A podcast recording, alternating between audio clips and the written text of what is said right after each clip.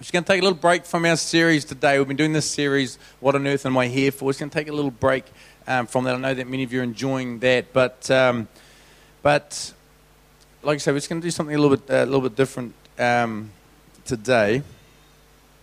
And uh, look, I know that many of you here today are people that have chosen to be believers, chosen to, to follow Jesus. And I know that some of you here are still just on that journey of trying to work that out, which is, which is we're just glad that you're here. But, um, but many of you have chosen to step into this place where you're saying, I'm going to be, I'm going to be led by God in my life. I'm not, I'm not going to be the, the, the, I'm not going to try and run things myself. I'm going to be led by God. And um, just, you know, just a question that's just so helpful for us from time to time to ponder is um, is that question of like how, how did how did I come to that decision? And my guess would be that for many of us, you know, we can think of specific people that were um, were in our lives that um, that called us forward into that, that helped us to um, to to to find God. I've got some. I've been going to church my whole life. And my very earliest memories of church was going to St. John's Presbyterian Church in Papatoetoe. And uh, my memories are a little bit fuzzy, but the things I can remember is I had to put on some shoes that were very, very uncomfortable uh, for uh, a while. I remember that um, my dad used to play the organ at the church, and um, used to like he's like a serious organ player. He gets the the pedals going. You've seen those guys? They do all the pedals, playing notes with your feet pretty clever. Um, and um, I remember there was a graveyard at the back of the church, which is kind of a bit kind of intriguing and a bit spooky all at the same time. Um, so this and oh, and there was a guy, there was a teenager there with long hair that everyone called Catweazle. So those are all my memories. Those are all my memories of, of that. But then in my teenage years, um, I went to Henderson Baptist Church. Anyone here with connections to Henderson Baptist Church? Mike's got connection. Ivan, did you know Ivan and I were at the same youth group together in Henderson Baptist Church? I was just a little bit older than him, well, probably a lot older than him, but um, yeah, yeah, yeah, yeah, I had to say that. So, um, but um, I kind of went to church, but I, I, I wasn't really a Christian. Um, I just sort of went along, and it was it was fun, and um, and I tell you, yeah um, I had some people so into me at that church. One of them was um, was John Cowan. If you know John Cowan from the parenting place, he was one of the guys that sort of sowed into me there. I just, I, I just think it can't be easy, like sowing into teenage boys on their journey of faith. It just can't be easy. I mean, even Rebecca was saying, like, you know, like those yeah, nine boys, they're just, you know, they're, they're crazy. I remember, um, I remember one evening before we went to church on the night time. This is and there's probably about four of us standing on the outside the front of the church, and it's sort of this sort of it's sort of a little bit above the road, and um, Great North Road, quite a busy road, and there's four of us out there, and we all downtrowed to the cars going past. So. So, um, you know, these four little bare butts sort of hanging out to all the traffic. And you can just imagine people driving past going, like, I wonder what they teach those guys at their church, you know? Like, what is that? So, um, I mean, not at all cool, eh? But it's just like like, but people just hung in there with us. You know, they just hung in there with us. And um, I can remember that, um, you know, I, I, just look back, I just think that God was just wooing me through people that would just, you know, sow into my life. And, you know, a few Easter camps and, you know, went to, and, you know, there was this call to follow Jesus. And, and, um, and I'd often kind of say yes, but it was just because I'd talk about if you got hit by a bus, today, you know, when you left here, if you got hit by a bus, where, where would you where would you be heading? And I'm just thinking, like, what is it with? There's some crazy bus driver that's just targeting Christians that come off Easter camp, and um, it's. Um, but I was around, I think it was around 17, and I just got to the point where I thought, you know, this if this is real, if if this is if this is going to be something that um, if everything that they're saying is real, then it, it, actually is, is pretty serious, and I've got to make a decision. And um, and I came to that place, and I just I can just still remember I just yielded myself to God, and I said yes. You know, I will give up trying to do life my own way, and I will step in and be a and follow you as best I can for the rest of my life. And I'll tell you, I absolutely can say this: best decision I've ever made. I absolutely can say that, hand on heart, best decision I've ever made. Yeah, and just think like, so. So, what about you? You know, what's what's your story? I'm sure that. Um, if we sort of sat around and, and uh, asked each other that question, I'm sure that we're going to have some incredible stories. We'd hear incredible stories of how God has wooed, you know, many of you. And um, but aren't you grateful for those people that have, you know, played a part in helping you come to faith? I mean, I sure am. Um, those guys, you know, there's some, you know, those people that were our youth leaders back in the day. I'm just, you know, that they hung in with us, kind of like crazy bunch of guys that we were. So. So, you know, the thing is, though, that as we think about people that have sown into our life, you know, we, we also have the ability to perhaps play a part in, in helping others to come to the same place. Like for me, like I can say for me, decision to follow Jesus is the best decision I've ever made. And how much then should we be, you know, be wanting that for other people?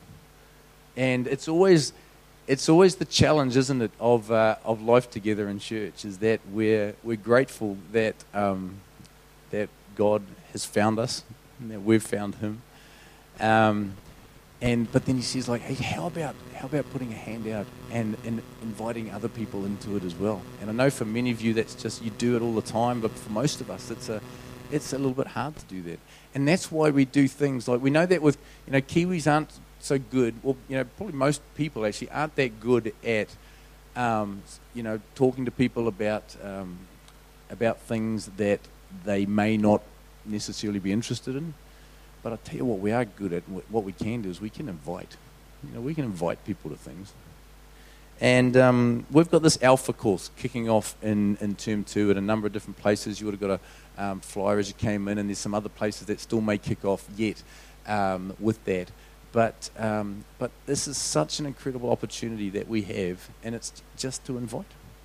And I know that we've, um, we've had these cards that we've, um, we've popped out the last little while, and the one plus one plus one cards, which I had one, but it's disappeared.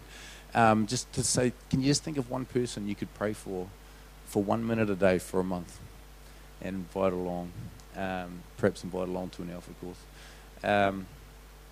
So what we're going to do, I'm just going to, what we're going to do this morning, what, the way that Alpha Course, there's lots of different ways that it runs, but one of the things that they do is say like, uh, you can you can play a video um, and invite people along just to a one-off evening um, or a, you know and um, and play this video just so they can get a taste of, of what it is. And so we're going to do that together as a church this morning um, because I know that um, uh, a number of you may sort of hear about Alpha and you think, well, kind of sounds good, but I don't really know if I'd want to invite someone without really knowing that much about it. Um, I've never, you know, it might be that you've never done an Alpha course, or so this will just give you a taster of, of what it's like, and it's similar length videos every night, and then it's just afterwards, it's just really just just hanging and, and chatting, and it's not telling anyone what they should believe or anything. It's just letting the video do the talking, and then it's just loving people.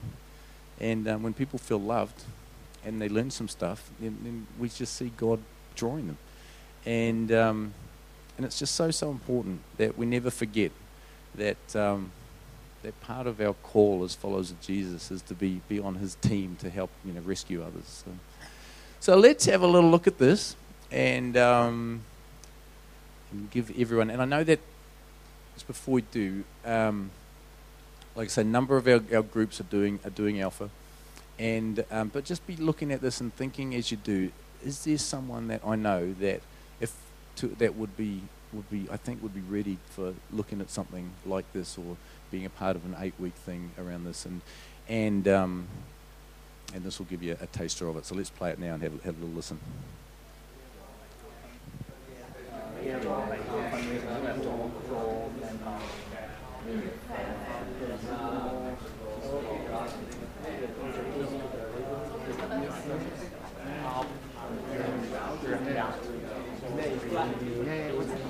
Can you get a, a mic check?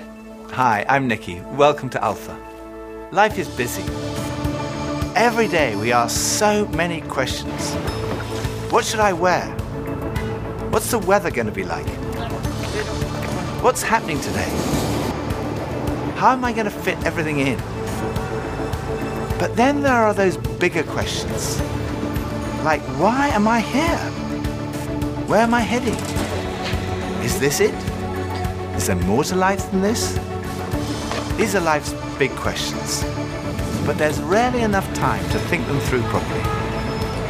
We all have different perspectives on the meaning of life and faith, and Alpha is an opportunity to explore life's big questions. This is a great place to come together and talk about them openly and honestly. I'm Gemma, I'm Toby. and this is Alpha.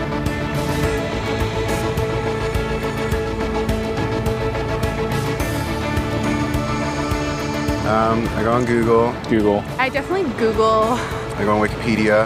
internet. I uh, scroll through all the different answers, and then I try and combine it, and then make my own kind of like cornerstone. or smart friends. I don't ask big life questions. It's too hard to answer. Google or my grandmother. I meditate or I read. When I have a big life questions, I probably go to my family. I haven't really had any mess with what to say. To my mom or my dad, basically. My mom or my dad, maybe my grand. I get most of my answers from the library in any section there because I don't really trust the people that I'm around. The key is always to yourself. You gotta figure some things out for yourself. If I'm confused, I go to him first. And he confuses me more. But when it's something more personal, I try to find it within myself first. Friends of mine told me that the first night they came to Alpha, they sat in their car for half an hour waiting and watching people going in.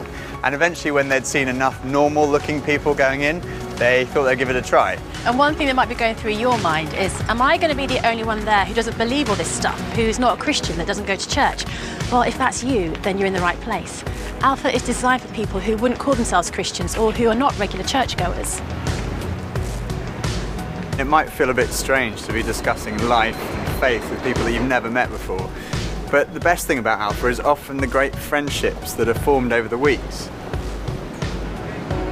For much of my life, I was not remotely interested in Christianity. In fact, I don't think I'd ever come to something like Alpha. I was not brought up as a Christian. My father was a secular Jew, he was an agnostic, and my mother didn't go to church, uh, and I had no interest at all in Christianity.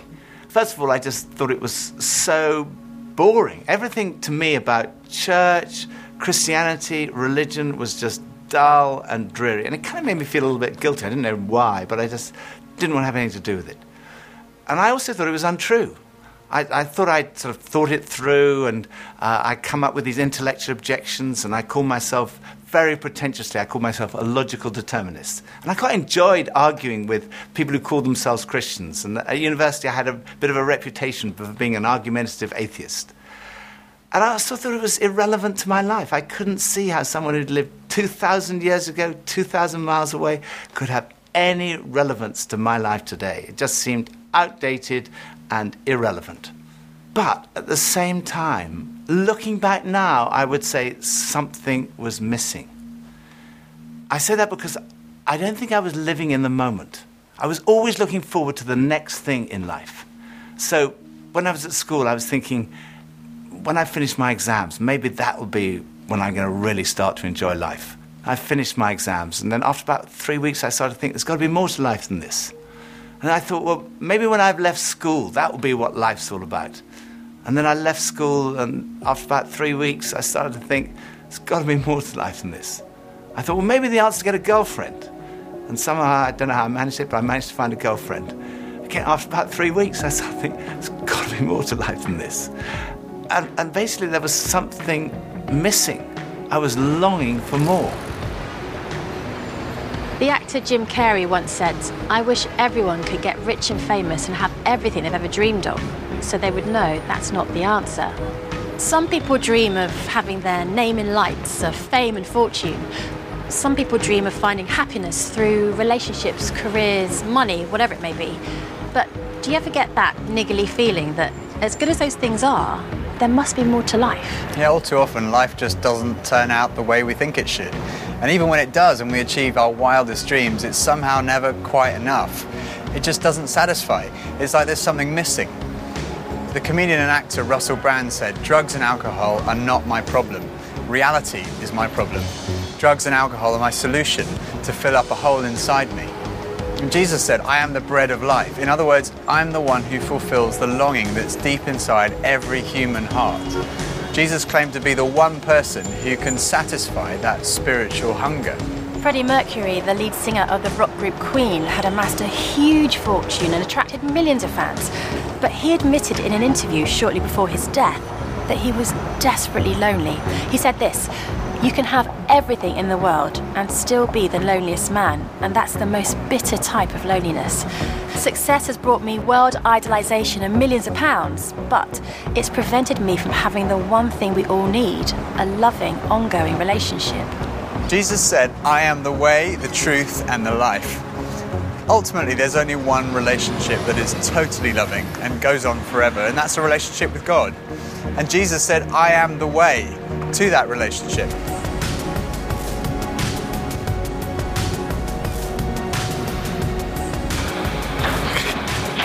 Maybe money. What makes me happy? Music. Music, ice cream, and cheese. Sleep makes me happy. Oh, going to the gym, seeing my friends, going to the pub, playing football. Dogs. Alcohol. uh, women. Pretty much. The idea of life in general makes me happy. Clothes. Uh, women. What's life in this? That's a really good question. I don't know. I can't tell you. I think we're supposed to learn a couple of things. There's nothing more. I'm still figuring that out, to be honest. Uh, no. Let's live in the moment. Absolutely. I strongly believe that there's more to life than this. No idea. Sorry. When I was about 17, I was sitting having a burger with two friends, and we were looking out the window and commenting on a few of the stores across the street, and I suddenly realised that I couldn't read any of the signs, even if I squinted. So I asked if I could borrow one of my friend's pair of glasses, and as soon as I put them on, I realised I could see everything like colours, shapes, words. I was amazed at how everything was so clear. And I could see before, but now I could really see. And to me, that's the best way to describe the difference that Jesus makes. Jesus is the lens through which we see God, and He's also the lens by which we see the world in a totally different way. Jesus said, I am the truth. Some people's response to a Christian might be, well, it's great for you, you found meaning and purpose in your life, but it's not for me. But when you think about it, that's not actually a logical position because if Christianity is true, it's of vital importance to every one of us. And if it's not true, it's not great for us because it means we're deluded. C.S. Lewis was one of the great intellectual giants of the 20th century, probably best known as the author of the Chronicles of Narnia. He said this Christianity, if false, is of no importance, and if true, of infinite importance. The only thing it cannot be is moderately important. I come from a family of lawyers, so naturally I wanted to look at the original documents and sources. I never really looked at the evidence before, and I was astonished at how much evidence there is for the life, death, and resurrection of Jesus. For me, it was through reading these documents that we find in the New Testament that I came to the conclusion it's true. One of the last cases I did as a lawyer was in the Court of Appeal in front of Lord Denning, an absolutely brilliant mind, perhaps the greatest judge of the 20th century. He said on one occasion that his Bible was his most tattered book in his library. He'd examined the evidence really carefully, and he came to the conclusion it's true. One former professor of history at Oxford University described the resurrection as the best attested fact in history. I hadn't realized how many of the pioneers of modern science were believers. Descartes, Newton, Kepler, Galileo, Locke, Copernicus, Faraday, Kelvin, Pasteur. Francis Collins, one of the greatest scientists of our time, was director of the Human Genome Project, mapping the 3 billion letters in the human DNA, considered by many to be the most significant scientific undertaking of our time. He describes how he encountered Jesus and came to believe in the truth of Christianity. Well, in the home where I grew up, uh, faith was not something that was talked about very much. Uh, my father was a professor of drama, my mother a playwright. Uh, when I went to college and those discussions in the dorm late at night about religion uh, began to occur, I had no particular reason to attach value uh, to a faith system. It had never been something I was familiar with or had internalized at all. And I assumed that any religious feelings that anyone held must be on the basis of some emotional experience, and I didn't trust those, or on the basis of some childhood indoctrination, uh, which I felt I was fortunate to have missed. I loved the experience of learning about the human body and all of the components of that, and I particularly loved being introduced to genetics. But then I ended up in, the medical school curriculum sitting at the bedside of patients with diseases. This was no longer an abstract study of molecules and organ systems, these were real people. And one afternoon, one of my patients, a wonderful elderly woman, much like a grandmother, uh, who had very bad heart disease, uh, she had a particularly bad episode of chest pain uh, while I was with her.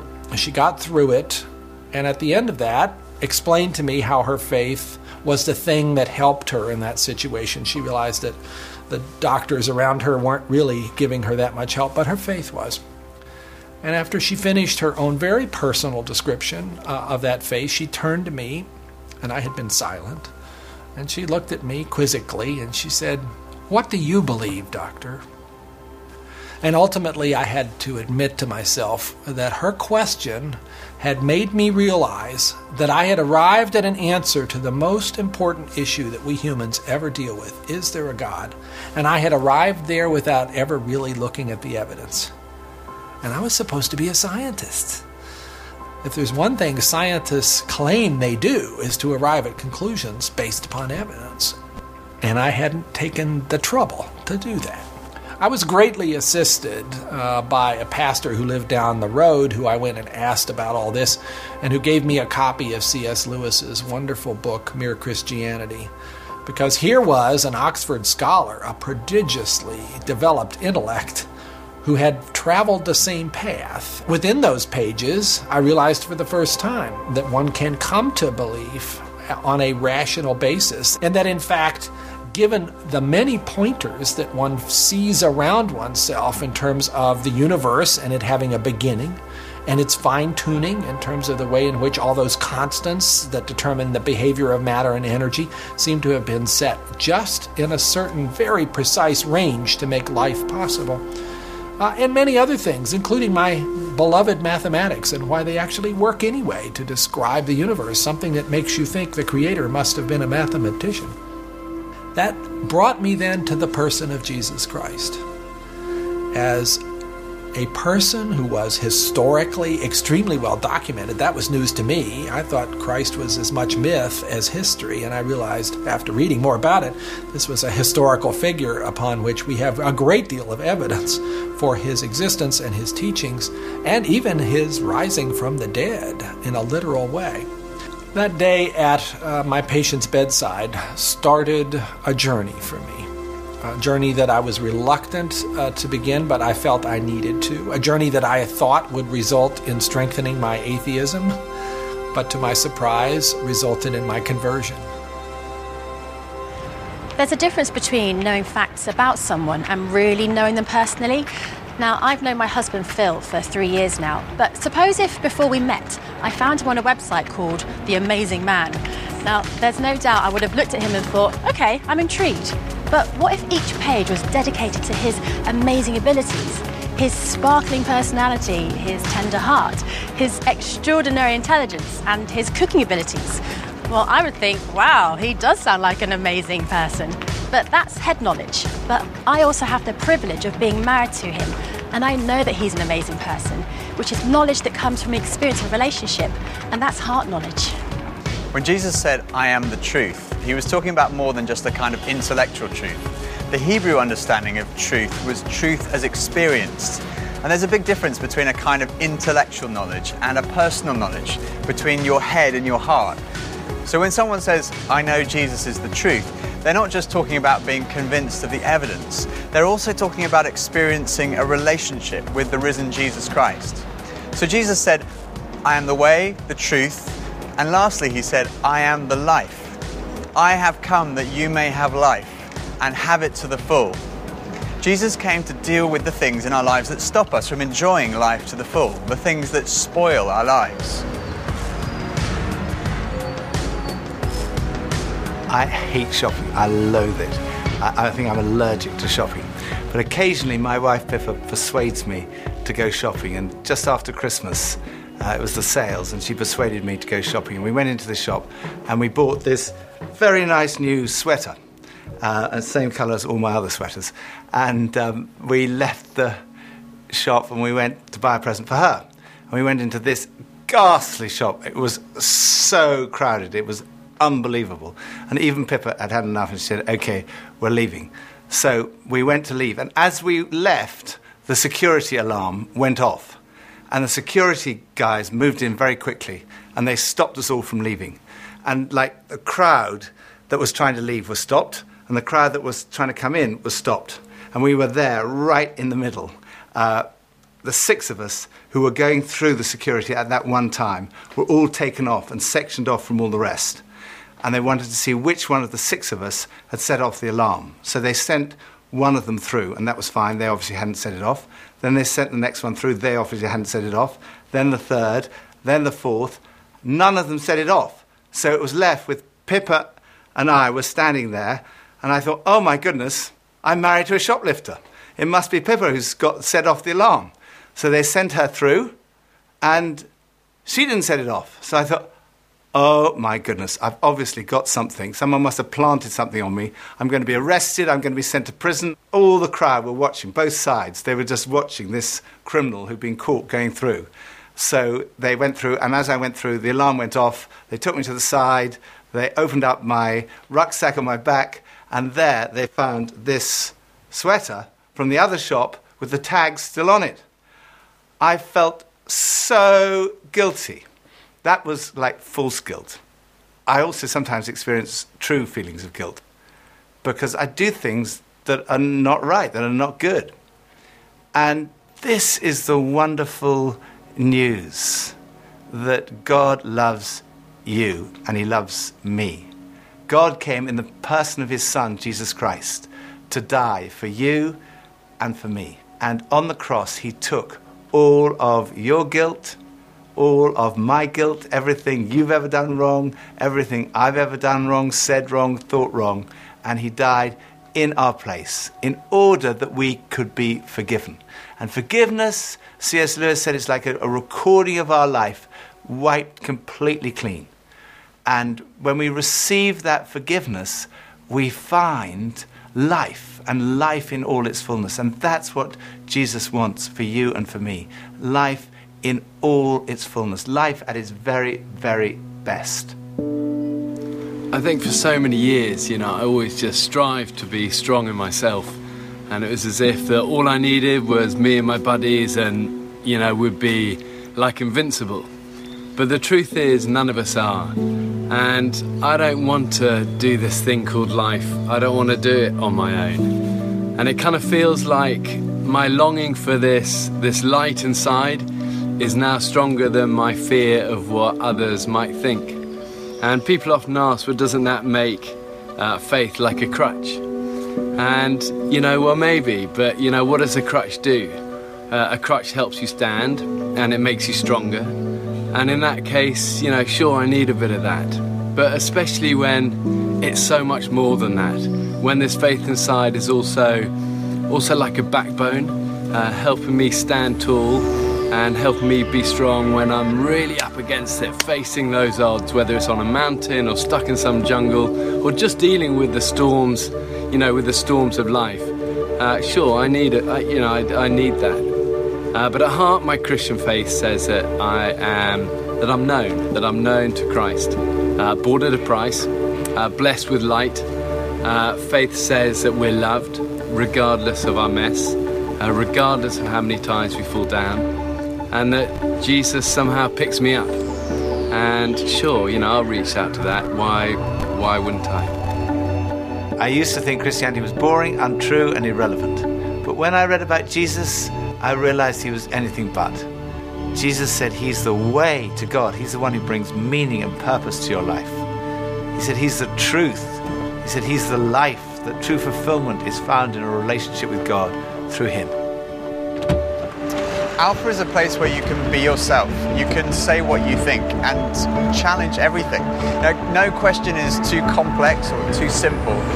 And what your point of view is, is as important as anyone else's. And over the weeks ahead, we are going on a journey together, an adventure to explore the questions of life, faith, and meaning. Think of it this way if you live to be 70, you're going to spend 20 years and 3 months asleep, 10 years and 5 months watching TV, 5 years and 9 months in some form of transportation, 7 years and 6 months eating and drinking.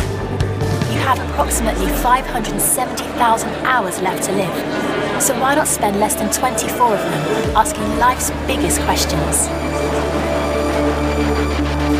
Welcome to Alpha.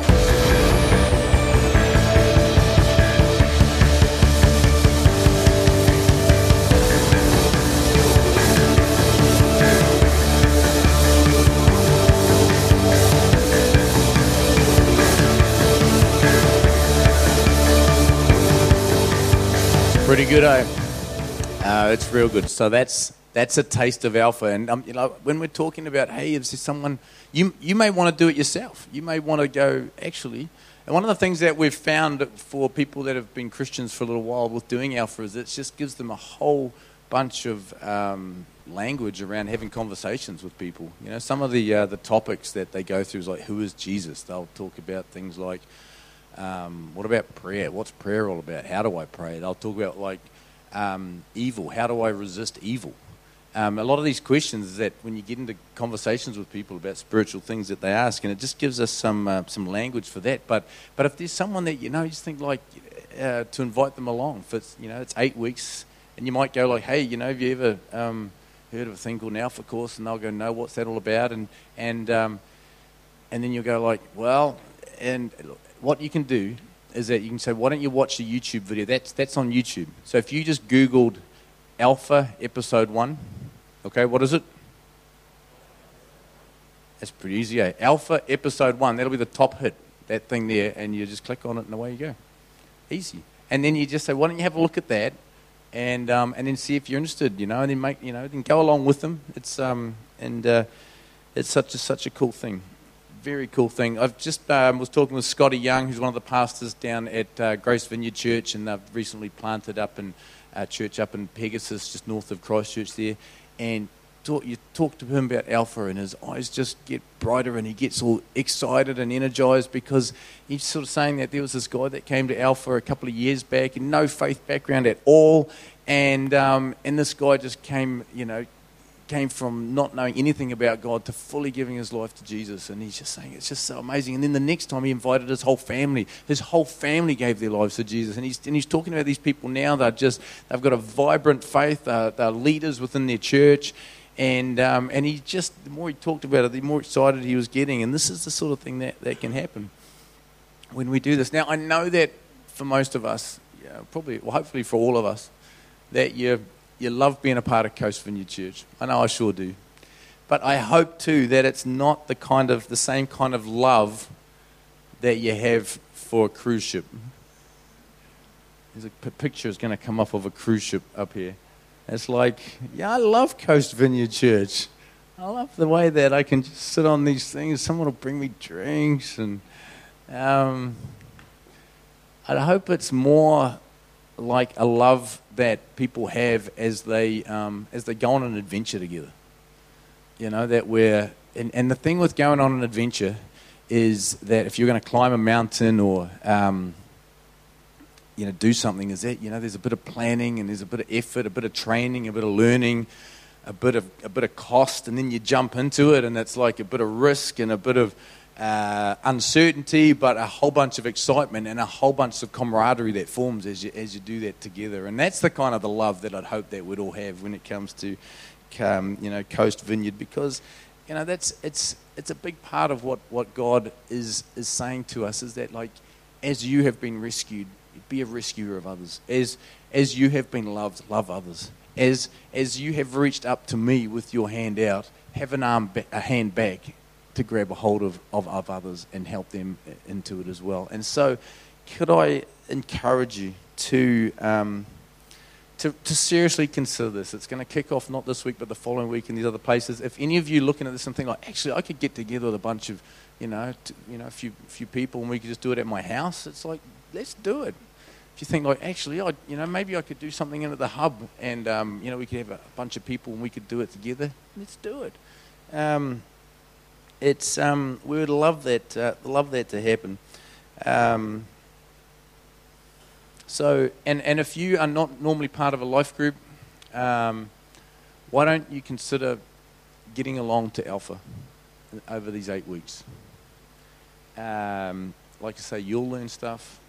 It'll be helpful for you just in your own journey of faith. It'll be helpful for you in your conversations you have with people of faith, and um, and it'll give you a framework too. Maybe if you don't invite someone this time, but at least you'll know then what you'll be inviting people to when we do it uh, another time. So um, it's just the coolest thing to be part of inviting someone to something that can um, see them come to a place where they are choosing God for themselves. It's just the best thing. Just the best thing. This is what Jesus. We finish with this. This is what Jesus has invited us all to do in Matthew 28. Jesus gave his charge. God authorized and commanded me to commission you. Go out and train everyone you meet, far and near, in this way of life, marking them by baptism in the threefold name Father, Son, and Holy Spirit, and then instruct them in the practice of all I've commanded you. I'll be with you as you do this, day after day after day, right up to the end of the age. So let's do it, people. What do you think? Let's do it. Okay, let's all stand together. I'll pray a blessing over us. If there's anyone here today that is wanting some specific prayer for something, maybe health, maybe a situation, maybe it's a job, maybe it's a relational challenge that they're in the midst of, we'd love to pray for you. If you'd like to have people pray for you, just come on up and just sit in these chairs at the front. We'd, we'd love to pray for you or grab the person next to you and pray. You know, God really is alive and active and, uh, and wants to be involved in your life. And we've seen some incredible things happen as we pray for each other. So I don't want to um, just talk about Alpha and not give people the opportunity to uh, have God meet them in their place of need this morning. But let me just close with a, with a prayer. And um, now that you've been well and truly alphaized this morning, I just pray a blessing on you. God, we just so grateful for that you would choose to be a rescuer. We thank you that it is your kindness that drew us to repentance, God. We are grateful that that you your heart is for the lost, and at one time we were lost. God, I'm just so grateful that that you didn't just leave me in that lost place. God, your your son Jesus you would, would say how important, would, would tell of how important lost people are. He went, told the picture of the uh, the shepherd who would leave the 99 sheep to go and find the lost sheep, of the, of the woman who would uh, spend all day looking for the lost coin, and the story of the father that longed and looked for his lost son when he went off the rails and was just looking for him the whole time and welcomed him back with open arms and celebration. God, you are a, you are a God that loves people and wants all to be saved. So, God, I pray that you just plant in our hearts a little bit of, of, uh, of your heart for lost people, or a lot of it actually, but just that, that this next little while wouldn't be just a time of um, listening to this video and then heading back to, I've got to get back onto the deck of the cruise ship and, and get my next. Uh, my next my next cocktail. This is about like, yeah, I think I, I need to do something here. God, let that land in our hearts, God, but but let it be motivated by by love. God, that we just want to love people so much that we would want to invite them into this, this place of knowing you and this journey of faith. God, I pray for your blessing on each person here. God, again, we say thank you. Thank you that we are yours. Thank you that you've called us and that you've allowed us to find you as you sought us out, God. We thank you for your love that's at work in our lives. We thank you for your power that, that is available to us through the work of your Spirit in our lives. We thank you for the fruit of the Spirit, God, that causes us to grow and mature and to become more and more like you each day as we, as we follow you and journey with you. And God, I pray that your blessing on each person now in, in their lives and their situations as they go out into their, their homes, their workplaces, all that, all that is their lives, God, that your presence would be with us, your blessing would go with us in Jesus' name. Amen.